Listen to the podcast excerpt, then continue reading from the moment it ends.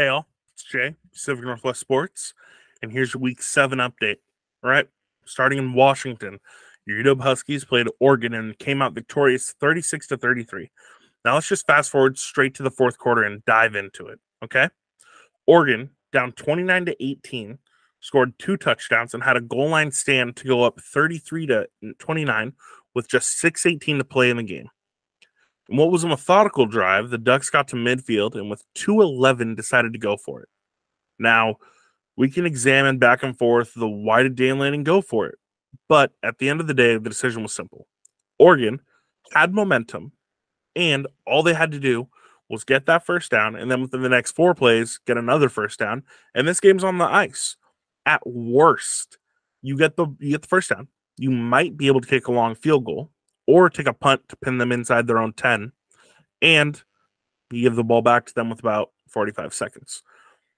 So going for it was the right decision. I don't think anyone denies that. Here's the issue though. Michael Penix had his Heisman moment right after Oregon failed to convert. Okay. Two passes and a touchdown. Now, he had a 35 yard throw to Ja'Lynn Polk and then a 18 yard fade to Rome Odunze. He'd been cramping the entire fourth quarter and he had his Heisman freaking moment. Now, four, three fourth downs define this game. Stick with me. The first one came on UW's third three yard line. Quarterback Bo Nix rolled right and he threw to Bucky, Bucky Irving, but UW safety, Dom Hampton broke it up. The second came on fourth and three from UW's eight yard line. Bo Nix threw an incomplete pass intended for Troy Franklin. The third came on fourth and three in the fourth quarter, and Nix once again threw an incomplete pass. Now, Oregon had a chance to tie the game at the end, but the kick just sailed slightly right of the uprights. At the end of the game, at the end of the day, Bo Nix didn't necessarily make the plays he needed. Three of them. And Michael Penix had his Heisman moment. Now, funny fact for you and you may not believe me, but you can look it up. Duck hunting season in Washington actually started on October 14th. So ironically enough, you know, was UW got the uh the hunting done of the Ducks on duck hunting season. Now the player of the game, U, UW quarterback Michael Penix, who went 22 of 37 for 302 yards and four touchdowns. He did throw one interception. UW will play Arizona State next week, and Oregon will play WSU next week. Speaking of WSU, they played Arizona and got blown out six to 44. I'm to try to get through this calmly. After scoring and going up six to nothing, Wazoo would decide to go for two, and they failed. This would be the last time Wazoo would have the lead or looked like a competent offense. I can't tell if Arizona's a buzzsaw. After all, they did just take USC to triple overtime last week. But the Cougs flat out sucked. They passed midfield just three times. I'm sorry. I'm just laughing at the uh, how ironic the loss is. They couged it. Okay. The Cougs passed midfield just three of the 11 times they had the ball after that opening drive touchdown. The Cougs had three turnovers and they were held under 30 yards on nine different drives throughout that game. And they could only rush for 35 yards on 22 attempts. WSU will play Oregon next week. I'm sorry, I can't get deeper into the issues with that. It, it, it's a sucky game. You got to cross it out. All right, on to Eastern Washington Eagles, who played Idaho State and lost 41 to 42. I'm pretty shocked because I did not expect Idaho State University to win the game. What I think makes this more impressive is that the Bengals went into halftime down 35 to 14 and to open up the second half, Eastern scored two field goals to then go up 41 to 14. Then the Bengals put up 28 unanswered points to win the game. The cherry on top, Idaho State scoring a touchdown with just 52 seconds left on the clock. Talk about absolute ice in the veins. The player of the game is Idaho State running back Soujah Gasu, who had eight carries for 75 yards and two touchdowns. Idaho State will face Portland State next week, and Eastern Washington will face Weber State next week. Your Central Football Eagles played Midwestern State and won 10 to 7. Talk about a close game. Central Washington University went into halftime down three to seven, then scored seven in the fourth quarter to go up ten to seven. This would end up being the last score of the game. I will say this game was so close due to Central's four turnovers. Defensive games are tough, and it's hard to win down in Midwestern, but the Wildcats were able to pull it off. The player of the game is Central Washington running back TreJean Henderson, who had 16 attempts for 92 yards. Central Washington will play West Texas A&M next week. On over to the PLU Lutes, who played Willamette University and won 62 to 7. At one point in this game, it was 7 to 7. Then the Lutes went off for 55 unanswered points, and that put up the 62 they had. Now, the 62 was the most they've scored since 2001 when they also put up 62. But at that time, it was against the Puget Sound Loggers. The Lutes had 572 yards of total offense, with 432 of those yards coming through the air. The player of the game, PLU quarterback Darius Chafin, who went 22 of 28 for 252 yards and four touchdowns. He also rushed seven times for 23 yards and a touchdown. PLU will play Lewis and Clark next week, and Willamette will play George Fox next week.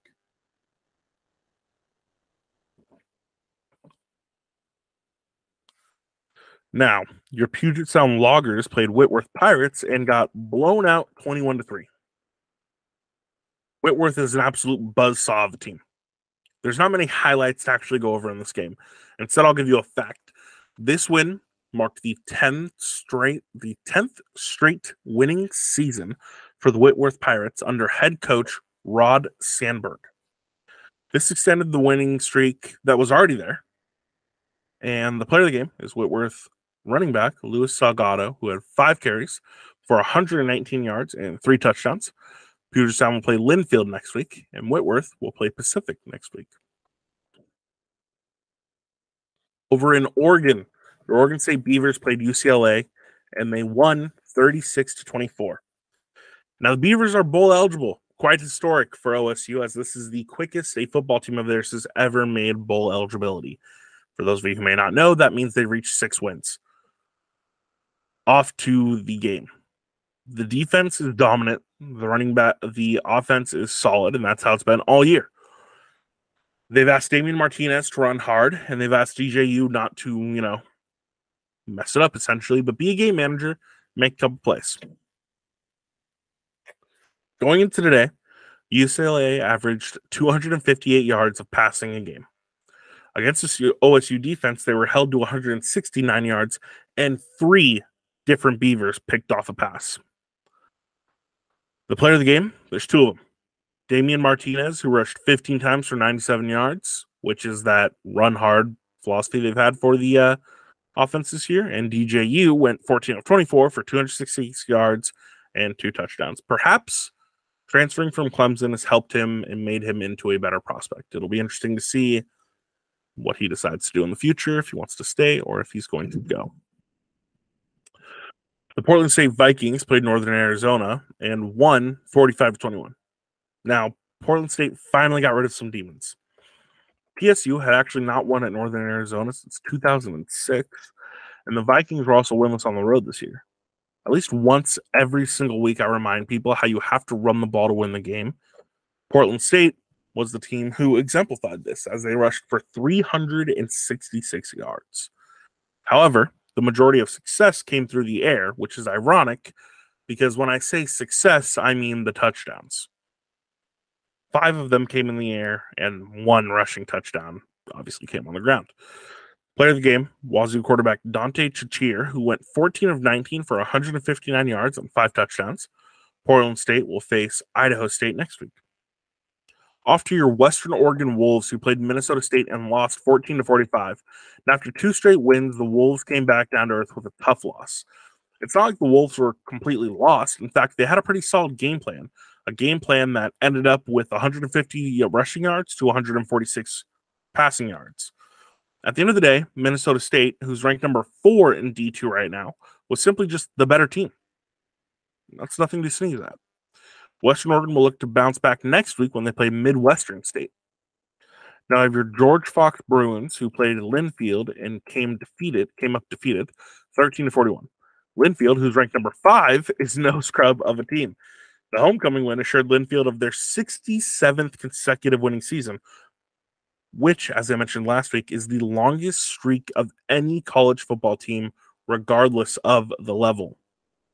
To give you an idea of Linfield's dominance, they held the Bruins to one of 13 on third down and converted on seven of eight red zone opportunities. The player of the game, Linfield quarterback Easton Blake, who went 26 of 31 for 302 yards and three touchdowns. George Fox will play Willamette next week, and Linfield will take on the Loggers next week. Down to your Lewis and Clark Pioneers, who played Pacific Boxers and won 51 to 35. A good old fashioned shootout. Now, we went into halftime with the score 17 to 14 in favor of Lewis Clark. To open up the third quarter, oh god, lordy. To open up the third quarter, Lewis and Clark would score on back-to-back possessions to go up 31 to 14. And when you're in a boat race like this, you cannot take your foot off the gas. Pacific would score a touchdown to make the score 31 to 21, but then Lewis and Clark would score another two touchdowns to go up 44 to 21. Pacific would score again, and the Pioneers would score again as well to get us to a final score of 51 35 essentially every time Pacific scored, Lewis and Clark scored two. So it was two for one, two for one, two for one. And you can't win games like that. Lewis and Clark run so player of the game, we have two of them. Lewis and Clark running back Elijah Washington, who rushed 25 times for 160 yards and two touchdowns. And Lewis and Clark linebacker Justin Hope, who had one tackle for loss, one pass breakup, and 18 tackles. Pacific will play Whitworth next week, and Lewis and Clark will play PLU next week. The Eastern Oregon Mountaineers played Carroll College and came up short 6 14. Talk about a win. When you're ranked number seven, you don't want too many close games. And to be frank, this game shouldn't have been close. Going into the fourth quarter, Carroll was down six to nothing, and then all of a sudden, Carroll just got it rolling. Okay. They had a 76 yard drive and a methodic 13 plays where they scored a touchdown to go up 7 6. Then Eastern Oregon got the ball back, and you felt perhaps they're going to answer back with their own methodical drive and take re- regain the lead. However, the Saints got a strip sack, picked it up, and then rumbled back to the end zone to go up 14 16.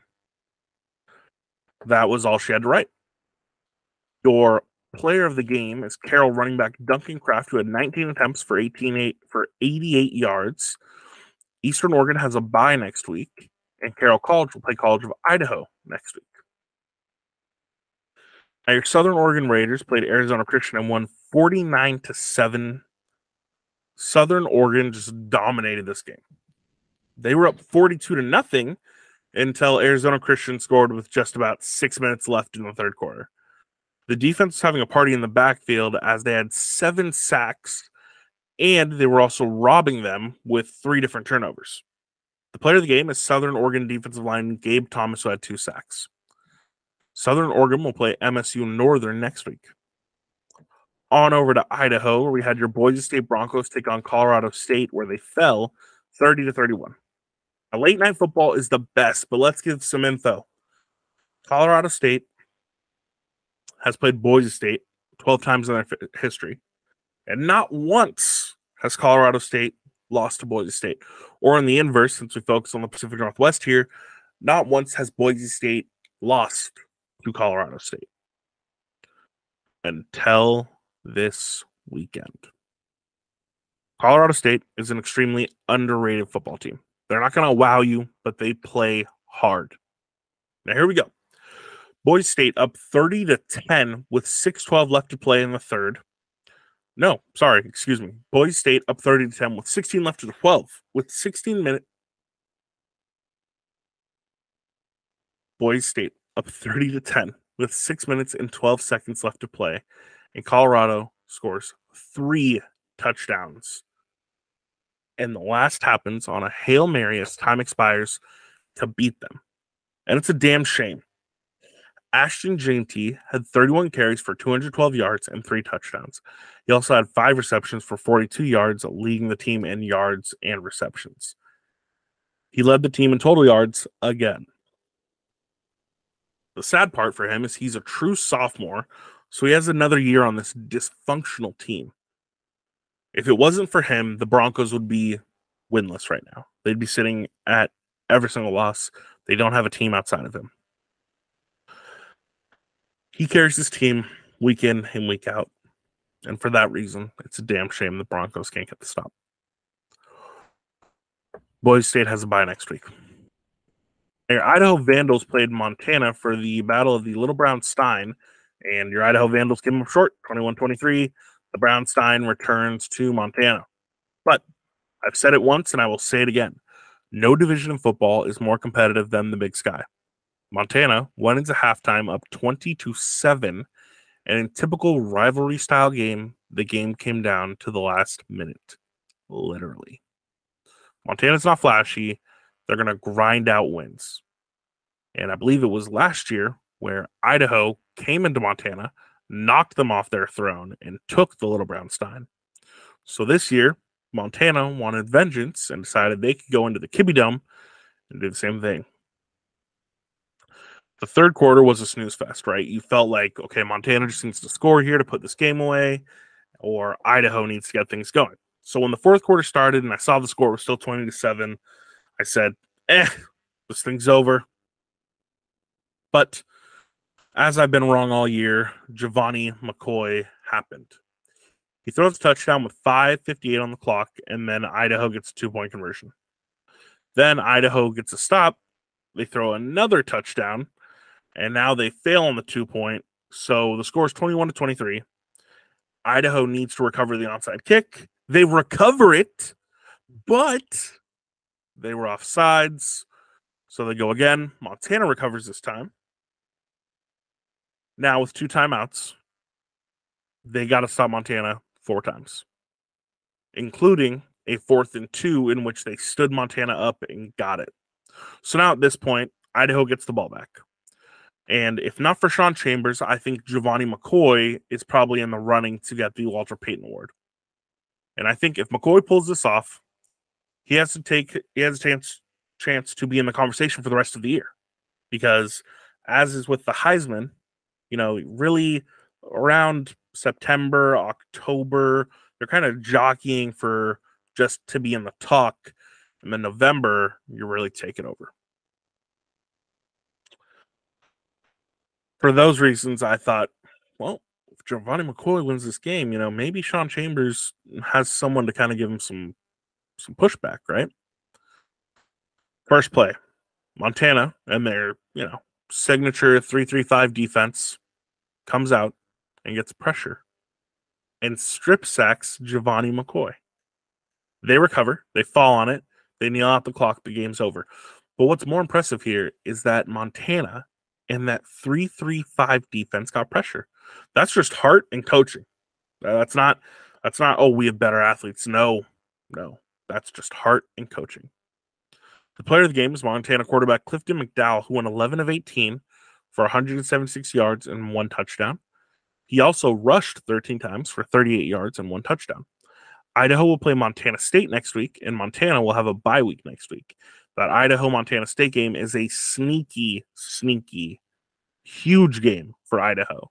They win that, they stay with two losses. They lose that, now they have three, and playoffs are still a possibility, but a hell of a lot harder to get to.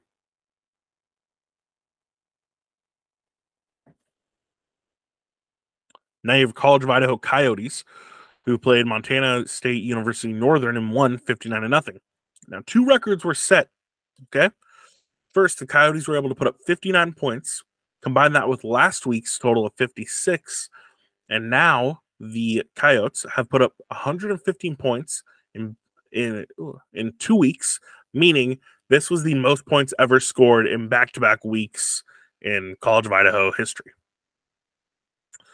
defensively, and this is what blew my mind for the record, they held MSU to 17 total yards of offense.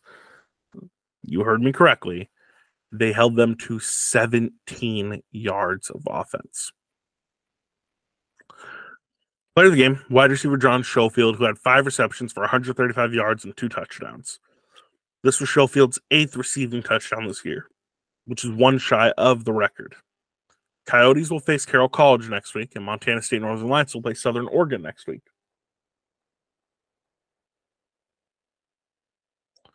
Over to Montana. We got your University of Montana Bobcats who played Cal Poly and won 59 17. Now, this is MSU's 24th straight win, and they dominated the game. It pretty much started and ended when punt returner Ty McCullouch returned a 65 yard punt to the house for a touchdown. At that point, you knew this game's done. The player game, Montana State University quarterback Sean Chambers, who actually didn't get the start today, but he went 7 of 15 for 150, 151 yards and also rushed four times for 91 yards and three touchdowns, averaging over 20 yards per carry. MSU will play Sacramento State next week. Your Montana Western Bulldogs played Rocky Mountain College and came out on top 27 to 20. Now, the Bulldogs won a sloppy game, but in typical Bulldog fashion, they won this game with good defense and a nice rushing attack. After being down 6 0, the Bulldogs were able to do some positive things, such as scoring 27 unanswered points to get a win. Player of the game, Montana Western D lineman Tanner Harrell, who had two tackles for loss, 1.5 sacks, and with that two, ta- two tackles for loss, he moved number one all time into the Western Montana Western record books in career tackles for loss with over 80. He has the rest of the year to grow that record. The Bulldogs will play Arizona Christian next week. Rocky Mountain will play Montana Tech next week.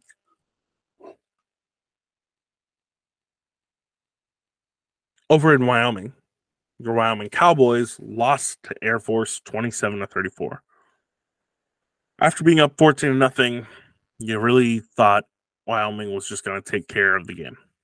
But let's jump into the fourth quarter. Air Force was facing third and three at its own 42. In typical Air Force, typical Air Force fashion, they gave the ball to the fullback to get themselves those three yards. The issue is that absolute battering ram of a fullback rumbled down the field 58 yards for a touchdown to give the Falcons a 34 to 27 lead. Now, the Cowboys got the ball back with two minutes, 17 seconds, and it was perfect. You just thought, okay, Wyoming's going to take the air out of the ball. They're going to methodically move this down the field, score a touchdown, and at that point, kick the field goal for OT or go for two to end the game. Okay. Now the drive started off promising. A nine yard pass to the tight end set up second and one. And then they didn't get it on second down or third down. Wait a minute. They didn't get it on fourth down oh, oh my so now you're looking at it you're going they just lost this game how how did you lose air force had the ball back they kneeled out the clock and the game's over wyoming has a bye next week over to utah the byu cougars played tcu and lost 11 to 44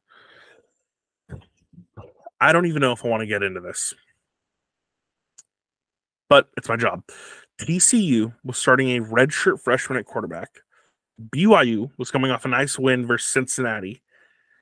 And just like that, BYU, who hadn't beaten TCU in its last four attempts, had the stars aligned for a win. I mean, you couldn't have asked for a much better scenario to be in. The stars were aligned for a win. Then they forgot how to play freaking football. The defense couldn't get a stop. The offense couldn't get anything going. Kedon Slovis was hitting on less than 50% of his passes. You didn't pass the 30 yard line until halfway through the second quarter. It, it was garbage. They got their teeth kicked in against a TCU team they probably should have beat. BYU plays Texas Tech next week. I don't even want to know what that might end up looking like. Utah Utes played Cal and won 35 to 14. Now, Utah, who's known for grinding out wins with a staunch defense, had an absolute offensive explosion this week of 35 points. Now, what's more impressive is the fact that Cam Rising actually didn't lead this offensive explosion. Utah averaged 5.9 yards per play. They went 10 of 17 on third down, and they racked up 21 first downs. And the defense, trust me, was wreaking havoc as they had five sacks on the Bears quarterbacks. The player of the game, Utah safety, Sione Vaki, who played running back, had 15 carries and had 158 yards and two touchdowns. That's their safety. Utah will have their hands full as they play USC next week. Your Utah State Aggies played Fresno State and lost 32 to 37.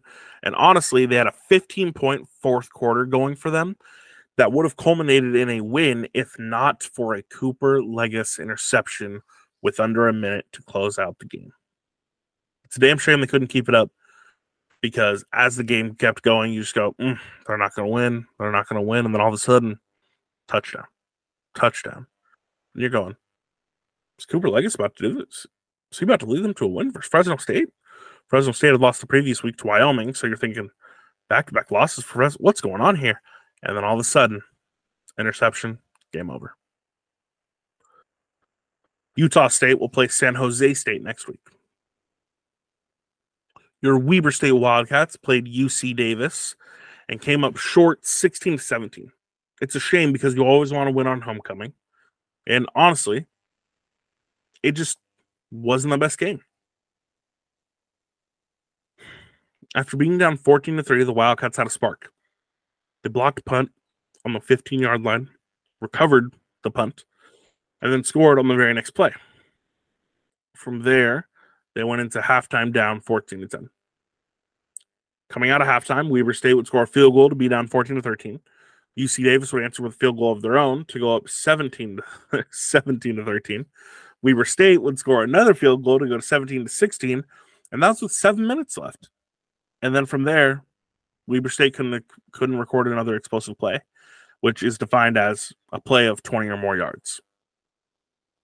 Weber State will play Eastern Washington next week.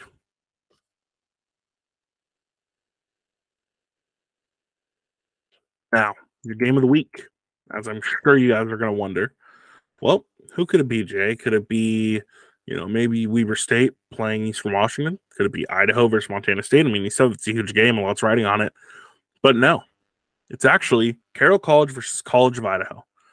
Now, this is the top two schools in the Frontier Conference, and they're meeting in a clash of the Titans. The game is going to be played in Helena, Montana.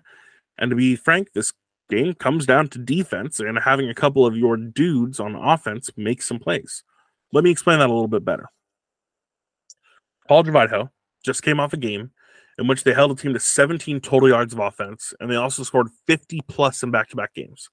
In terms of their dude making plays, John Schofield needs to have a big game if College of Idaho is going to win. Now, Carroll College has played the Cardiac Kids all year. In the six games they've played, they have a plus minus of plus 92. Well, Jay, that's that's pretty good. You know, it's an average margin of victory of 15 plus points. Yeah, but 40 of those plus 92 came against MSU Northern Lights, who, as we know, Carroll or College of Idaho, excuse me, just shut out. So you take away those plus 40 points, and it gets you to really a plus 52, which is about eight points a game. Now, Carroll's four of their six wins have been decided by eight points or less, aka one possession or less.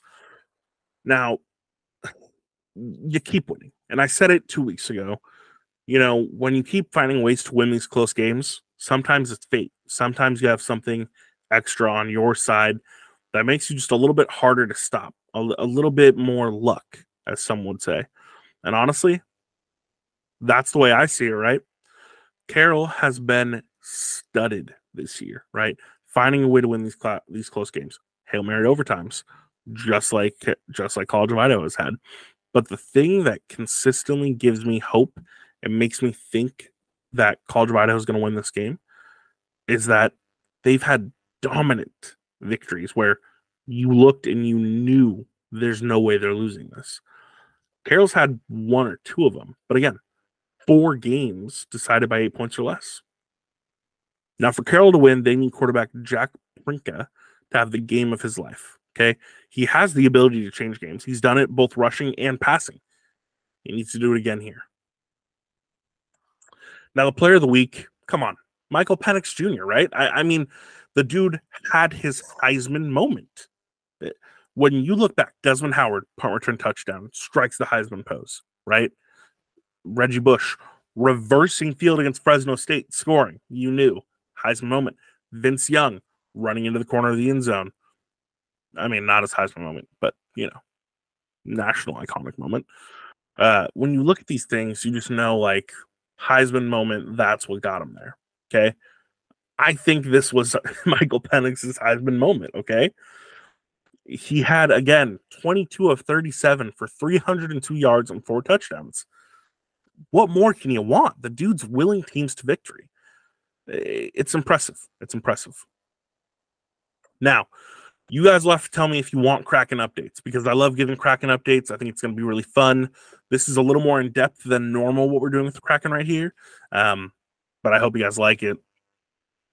We're also going to be focusing on the Trailblazers because they're our team.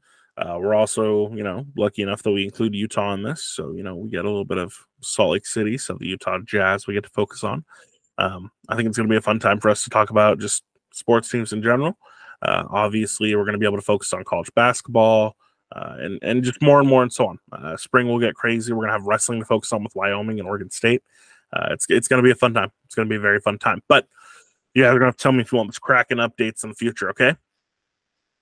Kraken are sitting at 0 2 and 1. Well, it's certainly not ideal to be winless after your first week of games. It's nice to know it's a long, long season. Now, Grubauer, well, people might be upset, is not entirely to blame. His save percentage is currently at 0.918 and only allowing 2.5 goals per game. Tye Kartye and Matty Beniers are both without a point this year and sit at negative one and negative three points differential when on the ice. So now I bring the question up. If Shane Wright dominates in the, in the AHL for the first month, do you call him up? I know we got an exception to have him in the AHL and you know he's a teenager, we should be happy, but – is it worth calling up? Maybe. Maybe. Now, I wanted to give an update on the Kraken's top prospects because I felt it was right. We're still a young team, right? Now, I'm not including Matty Beniers because he literally is the recipient of the Calder Trophy, and he couldn't have done much better. Shane Wright, we've already spoke about. So here's where we go. We have Eduard Šalé, who's a lefty often. He's a lefty wing, excuse me. Currently 18 years old, and he has a freaking toolkit. All right.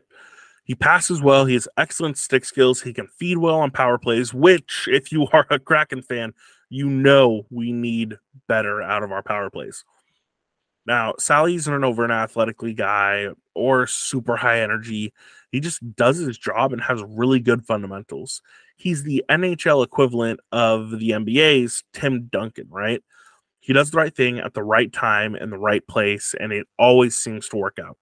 Now, he can take over games if he needs to, and he'll end up being a top 10 wing in NHL time. But what's going to annoy some fans is the fact that he doesn't walk around portraying himself as this alpha and the team runs through him. He does the right thing at the right time, the right way. Lukas Dragicevic is a right defender who's shockingly deadly with the puck. Now he already runs a really strong power play, which again the Kraken need, and he has a pretty strong shot. Now without the puck, he struggles to kind of move around, and the sense of spacing seems to a little bit of, be a little bit off. But you can learn that stuff. At 194 pounds, being a defensive, I think it's going to be interesting to see how he gets deployed in the NHL. Now, I think he can be super, super explosive and super, super good for the team, but it all depends on how he's deployed. Now, at goalie, Grubauer is signed for the next four years. You know who might be ready by that time? Niklas Kokko. He's a lefty goalie who's 19 years old, but has a solid frame with a really twitchy type of, uh, you know, just reaction, just boom, there. Now, goal development's harder to predict than any other position in the NHL. That's just the nature of the beast. But if Kokko can make the routine plays, okay, the routine stops, then he might be ready for the next level. And the impressive part about Kokko, okay, is he you watch him play and you go, oh, good stop. Oh, whoa, he he stopped that, and then you watch something and you go, why didn't he stop that? The dude almost is better at making the acrobatic saves than some of the routine stuff. So if he can clean up the fundamentals, then maybe, just maybe, he'll be better on the backside. Now, he stands on his feet a little bit more, right? He's young, he's still got some good knees, so he's able to kind of go a little bit crazy. But by the time Con- Grubauer's contract is up, hopefully Kokko's ready to go. Now, again, I'd almost rather have him know that, hey, we can fix this. This is fundamentals. Like normal everyday stops is all we got to fix. He makes the twitchy stuff. So that's impressive. I think it's going to be huge to see what he can do in the future and how he develops. Maybe, just maybe, he's the guy. Well, guys, again, week seven. I really, really hope you enjoyed this. I really, really hope we can continue to make just these weekly updates something we we love to speak about. Again, I I am sorry that uh you know it's it's a little bit longer of an update here, but I really wanted to get just everything we could possibly get in because I freaking love the Pacific Northwest and the sports, and I hope you guys do too. As always, have an amazing day. We will talk to you soon.